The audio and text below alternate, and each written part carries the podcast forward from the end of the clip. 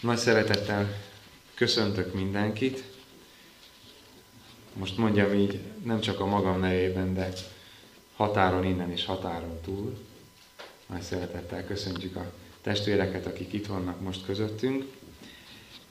És akik most frissen eh, csatlakozunk, vagy így a, a folyamatában megérkezünk itt a vasárnapoknak az új évben, eh, egy sorozatot kezdtünk el, ami javunkra válik, nem úgy, mint sokszor a tévés sorozatok.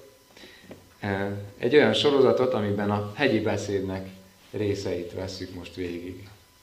És arról beszéltünk, vagy arról hallhattunk az elmúlt héten, hogy, hogy mi a boldog élettitka. Mit jelent az, hogy keresztényként egy boldog életem van?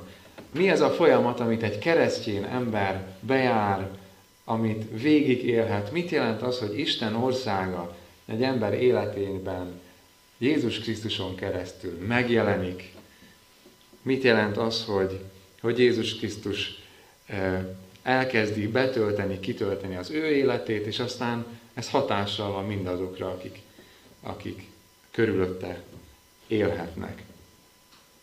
És hát igen, amint Jézus valakivel találkozik ilyen bensőséges módon, ott elkezdődik egy csoda. Az, amit Jézus így mond, hogy annak belsejéből élő víznek a folyamai áradnak. Tele leszek. Én, aki üres voltam.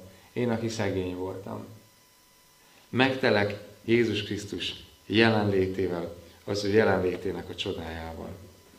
És annyira érdekes, hogy az, akivel Jézus így találkozik, arról azt mondja Isten igéje, hogy annak a szívében világosság gyullad. Világosság lesz annak az embernek az életében. És milyen érdekes, Máté evangéliumában, amit most olvastam, ugye azt mondja Jézus, hogy ti vagytok a világ világossága. És hogyha emlékezünk rá, akkor mit mond János abban a részben, amit felolvastam? Jézusról? Hogy ő a világ világossága. És kérdezhetnénk, na akkor ki a világ világossága? Hogy van ez? Hogy van az, hogy én rólam azt mondja Jézus maga, és Jánosról pedig, János pedig azt mondja Jézusról, hogy ő a világ világossága. Ezt fogjuk most kideríteni, hogy ez mit is jelent. De kezdjük onnan, hogy biztosan sokan voltunk már olyan beszélgetésekben benne, ahol, ahol arról volt szó, hogy kit milyen embernek ismerünk meg. Beszéltünk, hogy ó, na hát ő, ő ilyen, meg olyan, meg amolyan. Ó, én őt ismerem, tudom ki ő. Ah, együtt jártunk iskolába, már azóta tudom, hogy milyen. Vagy, hát van ennek egy pozitív hangzata is, hogy ennél csodálatosabb embert én még nem ismertem. Ez egy példaértékű ember. Aztán van a másik fele, amikor tudjuk, hogy mi a, mi a sötét oldala az ő életének. Sokan sokfélét mondanak rólunk, meg mi is másokról. És nagyon érdekes, hogy amikor a tanítványok Jézusra járnak, akkor maga Jézus is fölteszi ezt a kérdést, hogy kinek mondanak engem az emberek? Hogy látják az én szolgálatomat? Hogy látják a gyógyításokat, amiket teszek? És sokféle válasz érkezik, valaki azt mondja, hogy profétának, tanítónak, mesternek, valaki azt mondja, hogy te vagy illés, aki újra eljön. Ezeket sorolják fel a tanítványok, azt elhallgatják, nem akarták megbántani Jézust, hogy azért szerintem sokan azt gondolták róla, hogy ő egy hamis proféta, meg egy hamis tanító, és tudjuk azt, hogy sokan össze is esküdnek ellene, hogy bárcsak el lehetne őt távolítani. Rengeteg dolgot tudunk gondolni és mondani magunkról, meg másokról, hogy kik vagyunk. És lehet, hogyha most itt frissen én visszacseppenve a Marcelházi vérkeringésbe megkérdeznék itt a faluban bárkit, hogy kedves barátom, mit gondolsz a marcelháziakról? Mit gondolsz a marcelházi reformátusokról? Mit gondolsz róluk? Kinek mondod őket? Vagy tudod, oda jár a gyülekezetbe, itt a marcelházi gyülekezetbe, ő és ő. Mit gondolsz róla? Mit mondanának rólunk? Mi kik vagyunk? Akik most itt egyesével ülünk szépen az asszonyoktól egészen a férfiakig. Kik vagyunk? Olyan érdekes, Jézus megadja a választ. Megadja a választ. Azt mondja Jézus, hogy akik hozzátartoznak, akik keresztjénnek alják magukat, azt mondja Jézus, hogy ti vagytok a világosság, ti vagytok a föld sója, ti vagytok a hegyen épült város, ti vagytok a lámpás. Ezt mondja Jézus. Ezt mondja Jézus a tanítványairól. Magyarul, ti vagytok, akik engem itt a földön képviseltek. A képviselőim vagytok. Mit is jelent? Nagy követei vagyunk Isten országának. Isten országának nagy követe vagyok. Nagy kérdés, hogy ezzel tisztában vagyunk-e? Hogy én Isten országának nagy követe vagyok. Mert ez már a mi életünkben nem csak úgy lehet, hogy Isten országa valahol közel van, hanem ha Jézus az én Uram, megváltó, Mesterem, akkor ő bennem van, és én ő bennem. Onnantól kezdve Isten országa bennem van, és én pedig az Isten országában. Magyarul én kaptam egy teljesen új állampolgárságot. Vagy mondjam így, egy másik családnak lett, egy új családnak vagyok a tagja. Magyarul új a vezetéknevem, személyit kell cserélni. Tehát egy teljesen új dolognak vagyok a részese. Isten gyermekeivé lettünk. Ezt is olvastuk János evangéliumában. Hatalmat adott nekik arra, hogy Isten gyermekei legyenek. Hatalmat kaptunk arra, hogy az övé legyünk. Hát nem csodálatos? Ha most oda jönne valaki hozzánk, és azt mondaná, hogy kedves asszonyom, hölgyem, kedves uram, innentől kezdve ön lesz a Nagy-Britannia képviselője. Ön lesz az, aki ő képviseli mindenféle ügyében, ügyes, bajos dolgában, itt. Ön lesz Nagy-Britannia nagykövete. Azon gondolkodnák, hogy én. Hát nem is biztos, olyan jól tudok angolul. Vagy én németes voltam. Én képviseljem? De miért pont én? Hogy, hogy? És belegondolunk abba, hogy mi Isten országát, amiben ő hatalommal uralkodik, azt képviseljük. Mert ez így van. Ti vagytok a föld sója. Ti vagytok a világ világossága. Ti vagytok a hegyen épült város. Ti vagytok a lámpás. Tehát mi vagyunk, akik őt képviseljük. És ez egy hatalmas lehetőség, és egy hatalmas felelősség is. Amivel élnünk kell. És minden nap ezzel a mondattal ébredhetek fel. Uram, én ma is téged akarlak képviselni. Ma is azt a világosságot akarom árasztani, ma is az a jó íz akarok lenni, amit megéreztem, amikor veled találkoztam. Ezt akarom képviselni. Tehát Gondoljunk csak bele, és engedje, engedjük, hogy Isten lelke ezt egészen mélyen elültesse a szívünkbe.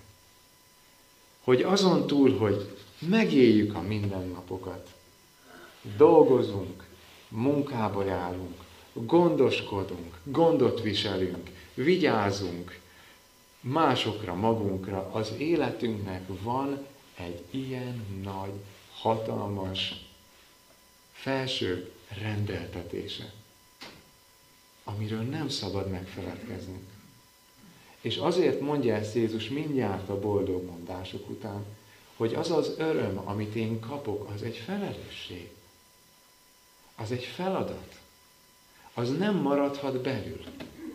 És amikor megkérdezik itt a faluban, vagy megkérdezik bárhol, hogy kik járnak ide, bárcsak azt a választ adnák, hogy ide azok a keresztjének járnak, akik Jézust közvetítik. Akik világítanak ebben a faluban. Hú, tudod, az ő jó cselekedeteik, az, amit ők tesznek, mondanak, ahogy ők hozzáállnak az emberekhez, az valami csoda. Mondjam így, isteni. Csodálatos. Kedves testvérek, milyen csoda, hogy én lehetek az, aki képviselem Jézust. És valaki egyszer ezt mondta, hogy lehet, hogy valaki nem fog más Jézust látni, csak téged, meg engem. Lehet, hogy valakinek nincsen már Bibliája otthon. El tudjuk ezt képzelni? Lehet, hogy van olyan otthon, van olyan hely, ahol nincsen már Biblia. Vagy nem tudnák, hogy melyik az. Vagy porosodik valahol. Lehet, hogy van olyan ember most már, és biztosan van, aki számára én fogom megtestesíteni Jézust. Ahogyan János evangéliumában olvasom, az ige testé lett, köztünk lakott, és láttuk az ő dicsőségét. Isten igéje mindig testet ölt. És olyan csoda, amikor Isten igéje az ő lelke által bennem is testet ölt. Isten igéje bennem cselekményi alakul. Szeretetté alakul. Bátorító, megerősítő, életet adó szóvá alakul. Milyen csoda! Milyen lehetőség és micsoda felelősség. Mit látnak rajtam? Látják-e Jézust az életemben? Őt ismerik meg rajtam keresztül? Nagyon fontos. Nagyon fontos küldetés az életünknek. És most egy, egy apró kis szelet, ami, ami nekem, engem nagyon sokat foglalkoztat, és most sokkal inkább ide a kedves férfi testvérekhez fordulok. Mert elmondják, és sokan nálam okosabbak azt mondják, hogy a mi gyermekeink Istenről alkotott képe, az abból fakad, hogy milyen apjuk volt. Hogy mit láttak az édesapjukon. Az Istenről alkotott képünket leginkább az befolyásolja, hogy mit láttam az édesapámon. Hogy milyen édesapám volt. Ezen nagyon sokszor elgondolkodom én is. Uram, bárcsak téged látnának. Bárcsak úgy tudnék apja lenni a gyermekeimnek, hogy téged tükrözzenek vissza. A te irgalmadat, a te kegyelmedet, a te igaz szeretetedet, a te határaidat. Bárcsak téged közvetíthetnélek. Jézus segíts, hogy ne egy hamis képet mutassak, hanem az igaz képet. Micsoda lehetőség, micsoda felelősség. Mert egy fiatal mondta nekem egyszer egy beszélgetésben, Isten olyan, mint az apukám. Más problémája mindig fontosabb neki, mint én vagyok. Olyan fájdalmas. Olyan fájdalmas. De milyen csoda az, amikor valakinek a szívében történik egy nagy változás. És az az apja, aki nem ismerte Istent, nem ismert irgalmat, kegyelmet, határt, bármit, Jézus Krisztusban kap egy új kezdetet. Vagy az az édesanyja. Vagy az a testi édes, vagy az a lelki édesapa, vagy az a lelki édesanyja. Kapok lehetőséget arra, hogy Jézus közvetítsen. Hogy Jézus lehessek annak a másiknak. Jézus azt mondja, ti vagytok ezek. És lehet, hogy az a válaszunk erre, hogy mi? Mi vagyunk ezek? Hát Jézus, te biztos nem jó emberekről beszélsz. Hát te biztos ránk gondoltál? És most gondolhatunk ott a 12 tanítványra. Hát lehet, hogy a, a nagy sokaság, aki ugye a szűk körben ott hallgatták a tanítványok Jézust, a nagyobb tömeg pedig körülöttük volt, lehet, hogy a tömegből párszor megállapították, hogy az a Péter, a világ világossága. Halásznak se volt jó, nem hogy világosságnak. János, hát nézd már milyen fiatal. Hát semmit nem tud magával kezdeni. Ott bóklászik Jézus mellett. Ő a világ, ő a föld sója. Hát, az asszony ne főzzön vele nekem levest, mert az nem lesz finom. Biztos ők azok. És lehet, hogy maguknak is föltették, akik én, a világ világossága.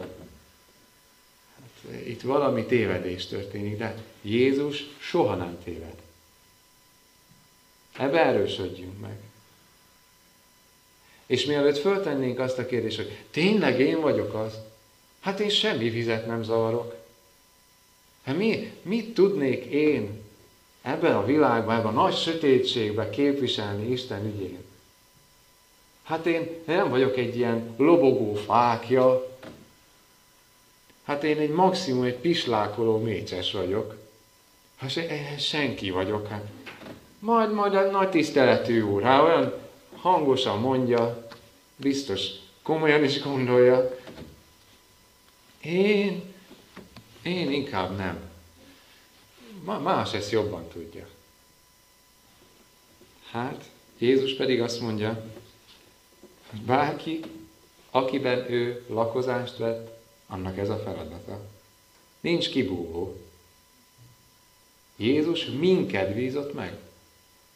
Nem azt mondta, hogy mindig várjál másra, hanem azt mondta, hogy ti, itt, akik most itt vagyunk, ti vagytok a világ. Nem mindig más, meg a valaki. Egyszer mondta ezt az egyik eh, lelkipásztor testvérem, aki ezt is hallotta egy gyülekezetben, hogy nagyon, nagyon gyér volt a gyülekezeti munka, meg kevesebben is kezdtek el állni, nagyon-nagyon rossz volt a lelki helyzet. És azt mondták a lelki pásztor, hogy mert a temetésekre elvileg mindenki el menni a faluból, temetést rendezett a lelki pásztor, fölravatalozta, koporsó, minden. Mondta, kedves testvérek, most eltemetjük a valakit a valakit. Mert a valaki az nem létezik. Csak te vagy meg én. És a koporsót úgy alakította ki, hogy a koporsóban mindenki, amikor belenézett, mi volt a koporsóban? Egy tükör. Hogy belenézzenek, hogy na, ki az a valaki? Mert olyan nincsen. Ti vagytok azok, akiknek menni kell. És, és ez nagyon fontos. Biztosan gyújtottunk már egy gyertyát meg egy nagyon sötét szobában. Egy pici gyertya. Nem sok, ugye? De amikor meggyújtottuk ezt a gyertyát, akkor világított. És ki tudtuk venni az alakokat, ki tudtuk venni, hogy hol, merre van mi a szobában. Emlékszem egy családi történet itt a főúton, nem lehet, hogy máshol is, amikor még kisgyerekek voltunk, jött egy nagyobb vihar, már is nem volt áram, már is nem, lát, már is nem láttunk semmit, és ez egy családi rituálé lett, hogy elmegy az áram, este van, fiúk kimennek nézni a villámokat, de aztán ők is ezért besonfordálunk. Apa pedig, aki legjobban tájékozódott a, a lakásba, oda ment a gyertyákért, és meggyújtotta őket, és akkor a nagyszobába leültünk, és ott, ott volt együtt a család. És ott láttunk szépen. Ez egy, fant, egy nagyon jó családi emlék. Milyen csodálatos az, amikor egy-egy gyertya meggyullad. És gondolhatok így magamra. Istenem, te elhelyeztél engem ott. Nem tud legyőzni a sötétség. A világosság mindig győz a sötétség fölött. Tehát nem mondjuk azt, hogy én, én bizony nem. De az se jó megoldás egyébként, hogyha azt mondanánk, hogy ha ki más, hanem én. Hát én a világos vagyok. Olyan ügye, hát még jó, hogy én képviselem. Olyan ügyes, okos vagyok, hát én, ha valaki, az megérdemelhetem. Olyan tisztességes polgár vagyok. Én, én, én. Erről egy dolog jut eszembe, amit már máshol elmondtam, itt még friss lesz. Ez olyan, mint amikor szegény szamár, akit elkötnek, hogy Jézus bevonuljon vele Jeruzsálembe, látja, az emberek leborulnak előtte, látja, hogy pálmaágakat tesznek a földre, ruhájukat leborítják, a szegény szabár azt mondja magáról, végre, ezüstös, csillogó szőrömet észrevették, végre látják, hogy több vagyok én, mint az a ló. Hát a szamár végre el, elnyerte méltó kitüntetését. Na végre tudják, hogy ki vagyok. Na, én a szamár.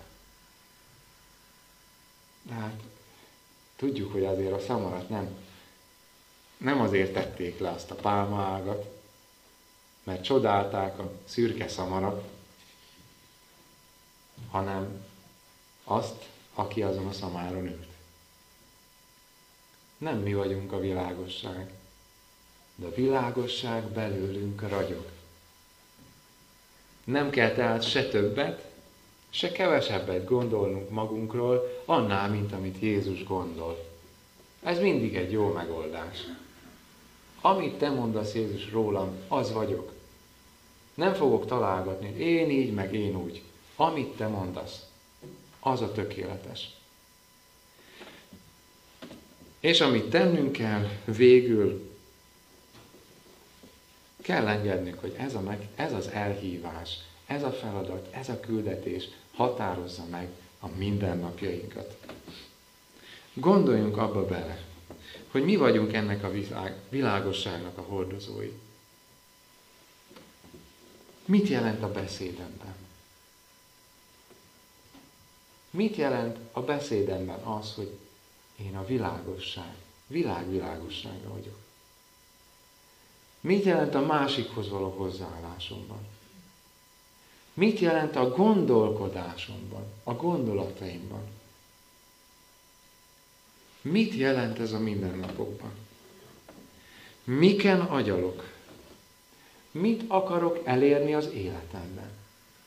Mi fontos számomra? Mit jelent ez a tetteimben, amit teszek? Mit jelent a, az üzletkötésben? Mit jelent a megállapodásaimban? A kapcsolataimban?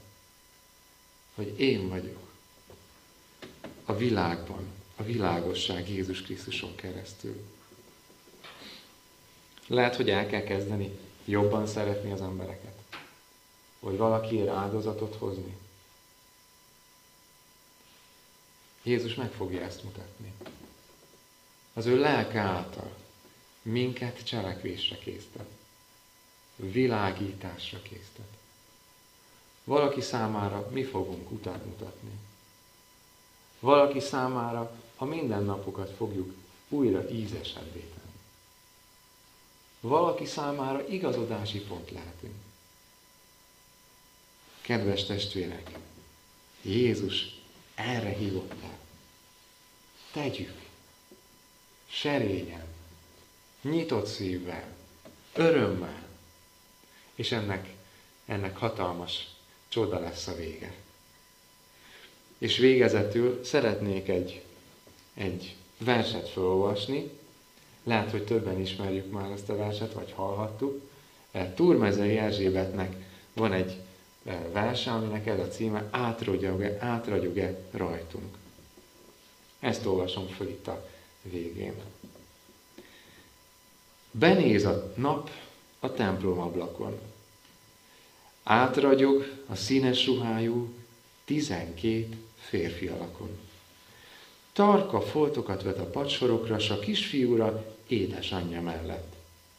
Az nézi egy ideig álmélkodva a szép mozaik templomablakot, a tizenkét sugárzó alakot. Aztán kérdez. Legrosszabbkor talán. Megkérdi. Kik azok, édesanyám? Tart még az ige hirdetés. Édesanyja csak arra figyel, és a kis kérdezőt sugva hirtelen egyetlen szóval csendesíti el, keresztjének. És hangzik tovább a prédikáció. Szól az orgona, zeng az ének. Gyerekek, vetődik fel hittan órán néhány nap múlva, váratlan a kérdés. Milyen emberek a keresztjének? Ki mondja meg nekem? És a kis csapat nagy igyekezettel töri a fejét a feleleten. Aztán egy kisfiú jelentkezik. Tanítója ilyen feleletet egyhamar újra alig ha kap. A keresztjének olyan emberek, akiken átsüt a nap. Milyen gyermeki igaz felelet. Lehet-e annál drágább feladat, mint hogy rajtad, rajtam, mindegyikünkön átsüssön, ragyogjon a nap? Átragyogjon sötét világba, és beragyogjon sötét szíveket. Nem, ennél szebb feladat nem lehet. Kísérem hát egyre a kérdés tova tűnő évek alatt. Átragyog-e? Átsüt-e rajtad? Átragyog-e rajtam?